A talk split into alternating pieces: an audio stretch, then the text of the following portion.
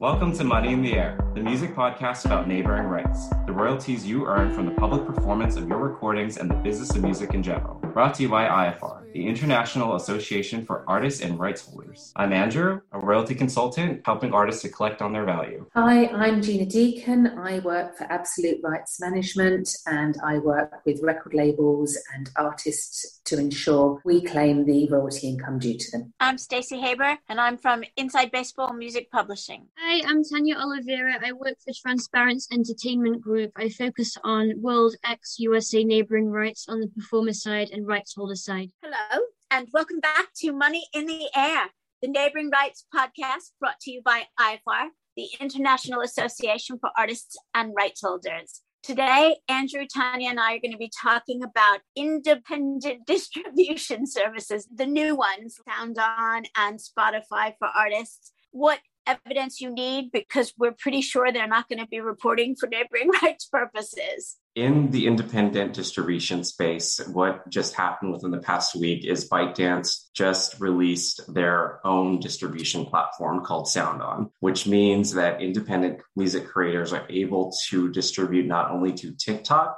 and to Resso, TikTok's social music streaming company, but everywhere else. So Spotify, Apple Music, all the places, which includes Pandora, internet satellite radio stations. However, what we're seeing with independent distributors is they're not taking the time to claim and maybe they're not the rights holder so they're not going through and claiming all of the stuff that you need to be claimed at sound exchange to collect on your digital satellite radio which means that there is an increase of music creators supplying the market with content via these independent platforms these distribution platforms but there is an absence of claiming that needs to be done. So just because you're releasing your content out there doesn't mean that you're necessarily collecting on it with respect to performance income or neighboring rights outside of the US. So my advice would be if you're distributing through a SoundOn, make sure that you are also claiming at Sound Exchange to collect on your Pandora income and SiriusXM, your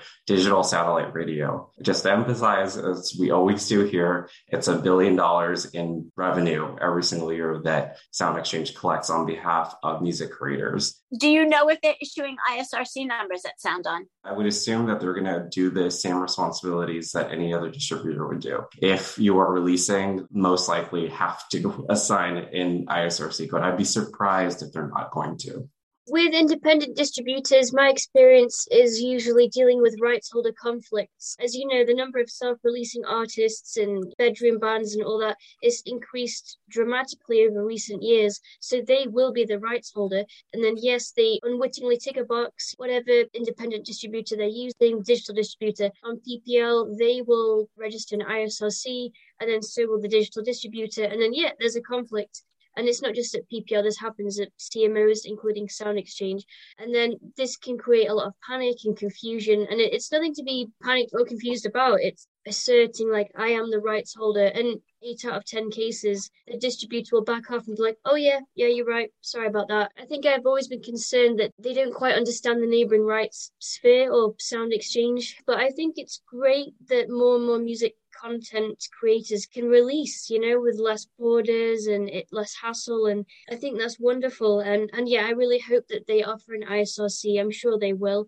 But I think everyone needs to be clear from the get go, like who owns the master and who's going to register this at Sound Exchange, at PPL, at SENA, at GVL, etc. What evidence have you been presenting to clear up these conflicts? Can present a lot of different types, even a receipt for the studio time. And if it clearly says your name, you know, even just first initial surname, and it's like, okay, this is the date, this is the amount that was paid to the studio, that can suffice. Or if you've drawn up some kind of agreement, it doesn't have to be that formal, uh, you know, just something simple.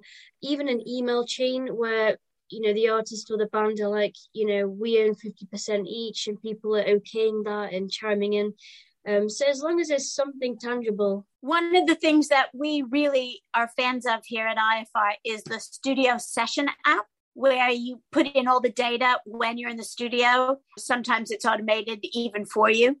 And would that be good evidence because it's created yeah, in real time? I think so. I haven't used that myself, but I know that's a wonderful invention. And I think, yeah, we need to promote that. And more and more people need to, more and more musicians and creators need to download that because it saves a lot of time and hassle. And also, if you know, we're juggling so much in the modern world, I think people just generally forget, and it's not out of malice, is it? I think sometimes they're like, oh, yeah, I own that. And then it someone's like, no, it was three ways equally. And you're like, oh, I think if it's just there in the moment and everyone's like, cool, and they have this, they've logged it, that would be very useful. When you're registering at your CMO, so PPL in the UK, Sound Exchange in the US, for example, when you register as a rights holder, can you put in all members who are rights holders, joint owners, and the percentages?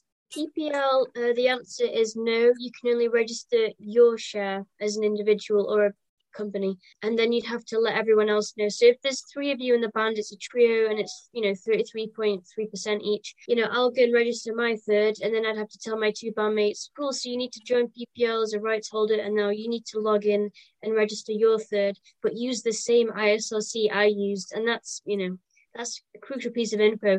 You can't start yeah, there can't be three different ISRCs. It just gets very messy. Make sure you tell everyone in the band this is the ISRC for this track. This is the duration.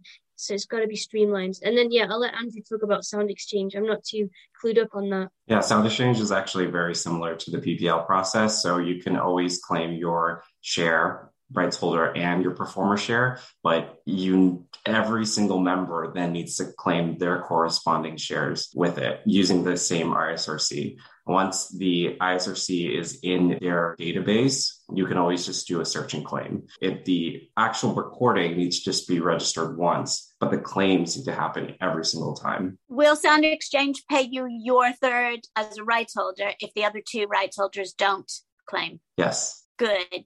Will PPL? Yeah, as long as the ISRC is there and you've put in your share, you will be paid that amount. And then, yeah, they'll kind of apportion they'll set aside an amount because they'll see oh tanya's put 33.3% there's going to be some others claiming at some point SoundOn it's really going to be a, a game changer within the first year they are going to pay out 100% of the money that they receive for free to music creators and then 90% then after that is so much different even than a DistroKid which is a subscription fee, but they pay out 100%. It's going to be interesting what happens, but it doesn't mean that they're claiming at Sound Exchange.